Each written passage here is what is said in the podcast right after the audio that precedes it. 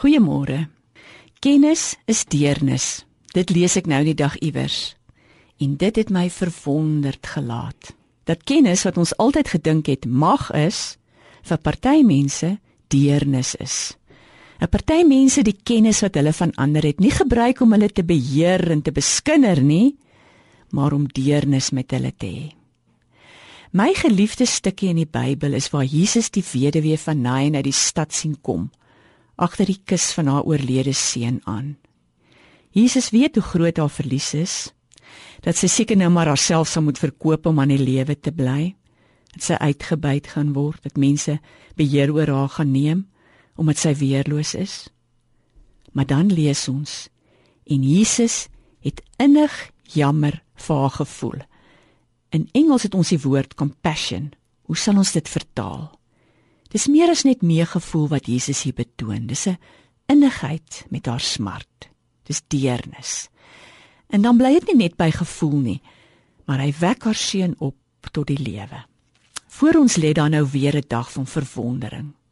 'n Dag waarin ons ons kan verwonder oor hoe mense die lewe vier. Mense lag, hulle hunker na mekaar, hulle trek op 'n spesifieke manier aan. Hulle bederf mekaar met kos. Maar ons kan onsself ook daarin verwonder dat mense meer is as net die liggame waarvoor hulle kos gee en wat hulle aantrek.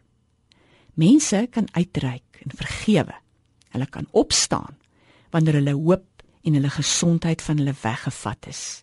Hulle kan vir mekaar moed gee en hulle kan glo aan 'n genadige God. Maar veral hoop ek dat jy jou vandag sal kan verwonder aan iemand se deernis en dat jy ook die deernis in jouself sal ontdek. Dat jy die reg sal hê om iemand uit die pad te klap, maar eerder sal kies om sy hand te vat. Dat jy self dalk iemand se woede sal verdien, dat hy of sy eerder sy deernis vir jou sal wys. Deernis kom natuurlik nie van self nie. Ek ry nou die dag saam met iemand wat groot deernis toon teenoor 'n mankman langs die straat, maar toe die mankman vra om saam te ry, toe verdwyn die deernis. Volhoubare deernis. Dis wat ons nodig het. Deernis wat aanhou, al vra dit ook 'n prys van ons. En dis 'n moeilike ding. As jy dit vandag sien gebeur, daardie deernis ding, of jy kan dit self regkry, dan is dit iets waaraan ons ons kan verwonder. So dan kan ons nou daarvoor bid. Here, ons verwonder ons aan die deernis wat U aan mense bewys het toe U hier op aarde was. Leer ons dit.